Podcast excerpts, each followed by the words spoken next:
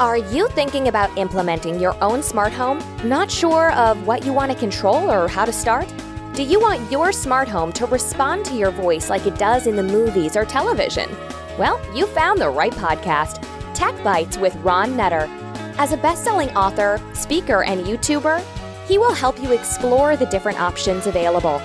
And now, here's your host, Ron. Do you want to learn about handling or getting a domain name? Would you like to be able to learn more and not have to spend any money?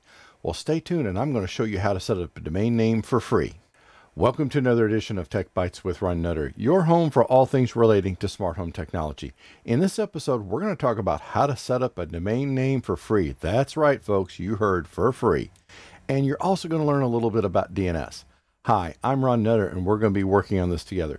This content is also available as an Amazon Flash briefing or podcast. Please go to techbyteswithronnutter.com for more information. For any items mentioned in this episode, there are affiliate links in the description. If you click on these links, I will get a small commission, but that won't affect the price you pay for the item. If you want to get notified when new content is uploaded, please click on subscribe and enable notifications. Here's what we're going to be covering in this video, and that's getting a, a free domain name for your smart home.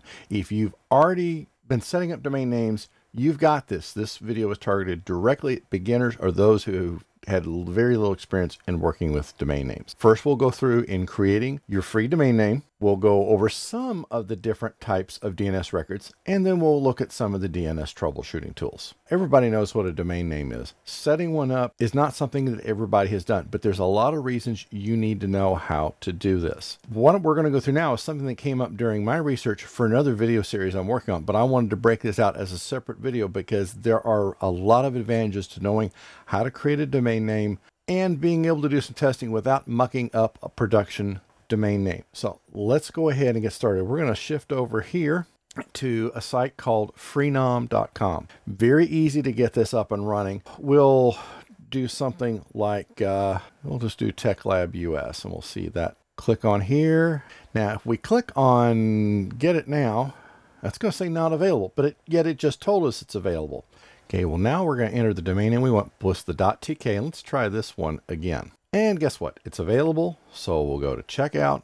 And there's two things you've got to decide going into this one. And that is, do we want to forward this domain to somewhere else? And it is going to check to see that that actually exists or DNS. We just got to put something in there for right now. So we're going to go to DNS and we'll just forward it out to Google. And then that should be all it needs to worry about for now. This is just temporary. Now, you've got the option of 1 to 12 months free. I'm going to go to 12 months because this is going to be a permanent situation. So we'll click on continue and see nothing due today, no subtotals, no nothing. So what we're going to do is we're going to enter our email address and we'll say verify.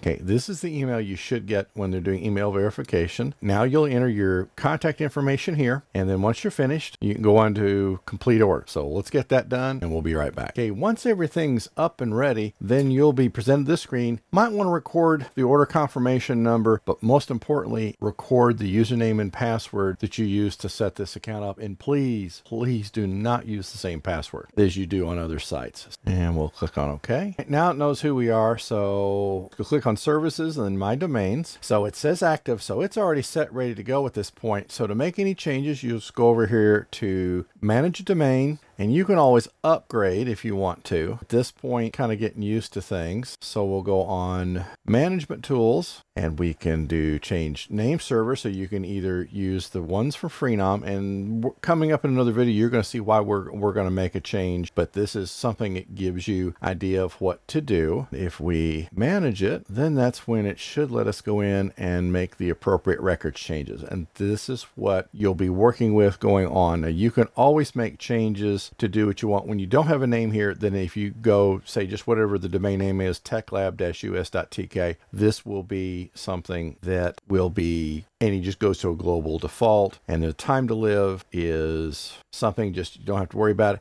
But now something we're going to go into here and that's a different type of DNS records. So this is something to just make you aware of.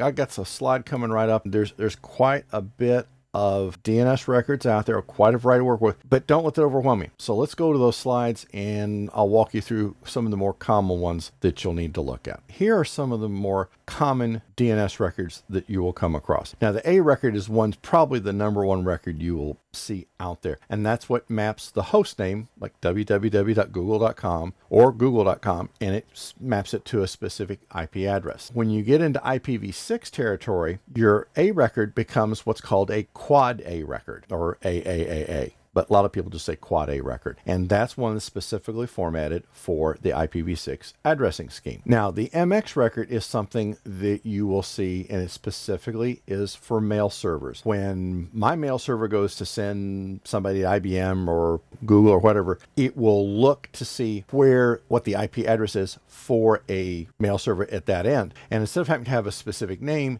this is a record that the mail server knows how to go and look up and say, hey, where do I need to be sending mail? to. So there's just a kind of a division of, of what's going on. Now, depending on what you're doing with DNS, you may want to have an authoritative name server set up.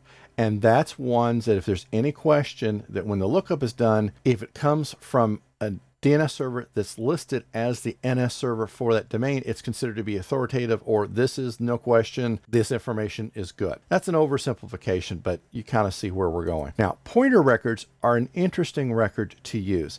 And this is something that is, you'll hear the term reverse lookup. So if I go out to cnet.com, I will get an IP address back. Well, depending on the security system I've got in place on my end, my firewall, the DNS server may go out and say, hey, what does this IP address that claims to be from cnet.com? Now, TXT records are kind of an interesting beast. They they're kind of a free form DNS record. Where I have come up with using this a lot is in something for email servers called SPF or Sender Policy Framework. And this is something that the anybody who has a mail server can set up on their end and it lists in that record. There's some formatting you have to do, but it lists the IP addresses of the mail servers that are allowed to send mail. So if there's any question with somebody sending spam, if you've got SPF in place, the receiver of the email should be able to go out and do a lookup and say, okay, do I have a TXT record set up with sender policy framework? Is the server I'm getting an email attempt from listed in that SPF record? If it is, go ahead and continue the conversation. If not, then shut it down and go on. There are quite a few records available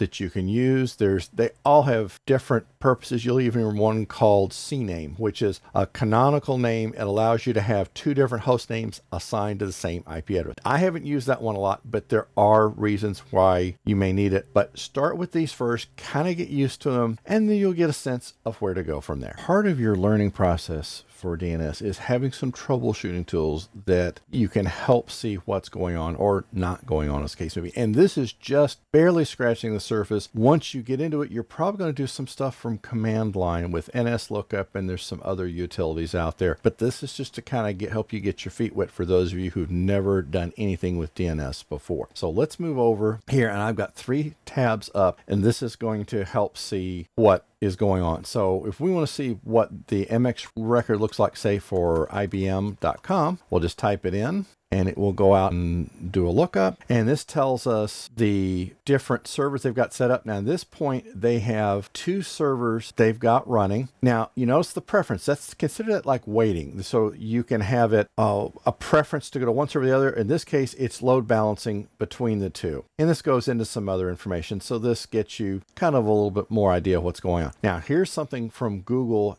admin in their toolbox. This is pretty interesting little tool. So do IBM.com. So they do have a single record out there for. Now let's see if they're doing anything with IPv6. Okay, again, they are. So you've got two different records there. And if we go to MX records, so this gives you a little different way of looking at it. And then you've got something from All Tools, it's dnschecker.org. So if one site doesn't tell you something or you want to verify to make sure that it's reporting the information the way you're expecting, you've got three different ways of doing kind of a, a probe of the DNS system. And especially if you're making changes, then you can see what's been done. Now, keep in mind when you make a DNS record change, it can be as little as a couple of hours for it to propagate across the internet, or it could be a day or two. It just depends. And a lot of that is whose DNS you're using. Some ISPs don't update on a frequent basis. And that comes back to a time when bandwidth was not exactly the most prevalent thing in the world, and you didn't want to be tying up bandwidth doing zone transfers and record lookups that you didn't have to. That's not so much the case anymore, but to just to kind of keep things in realistic perspective that you when you make a change it's not just snap and it goes across the world it may take a little while so just to kind of help you in the learning process. But this is going to get you up and running. You're going to see this process used in a video series I'm getting ready to start that I need to run things through a separate domain. I don't want to run them into my production domain. If you're watching this on YouTube, you will see videos on the screen that are similar to the one you've just watched or other content that YouTube thinks you might be interested in. If this video helps you or provides value, please click on that like button, thumbs up. If you haven't already subscribed to the channel, please click on subscribe now and enable notifications. We'll see you in the next episode. Thanks for watching. Thanks for listening to the TechBytes with Ron Nutter podcast. If you know someone who's interested in creating their own smart home, please share this show with them. Please subscribe on iTunes or Google Podcasts and leave us a review. Have questions? Contact Ron at questions at techbyteswithronnutter.com. He looks forward to sharing more incredible insights on the next episode.